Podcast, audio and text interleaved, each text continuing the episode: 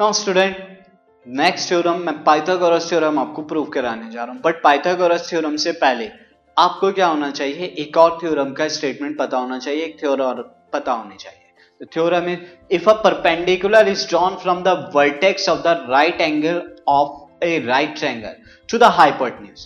अगर आप एक परपेंडिकुलर ड्रॉ करेंगे, जो राइट एंगल वाली वर्टेक्स है, उस वर्टेक्स से हाइपोटनियस पर then triangle on both side of the perpendicular इस नए वाले परपेंडिकुलर के दोनों साइड जो ट्रायंगल बन रहे हैं, वो ट्रायंगल और similar to the whole triangle वो बड़े वाले ट्रायंगल के सिमिलर होंगे। साथ ही वो दोनों ट्रायंगल आपस में भी सिमिलर होंगे।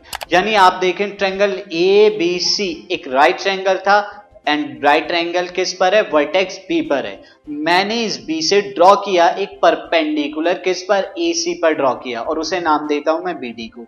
ना अब ये बी डी क्या है? बड़े ट्रायंगल एबीसी को दो पार्ट में डिवाइड कर रहा है। एक तो ए बी डी के एंड एक सी बी डी के। तो क्या होगा? ये ट्रायंगल एबीसी सिमिलर होगा ट्रायंगल एडीबी के एंड अगेन सिमिलर होगा ट्रायंगल बीडीसी के।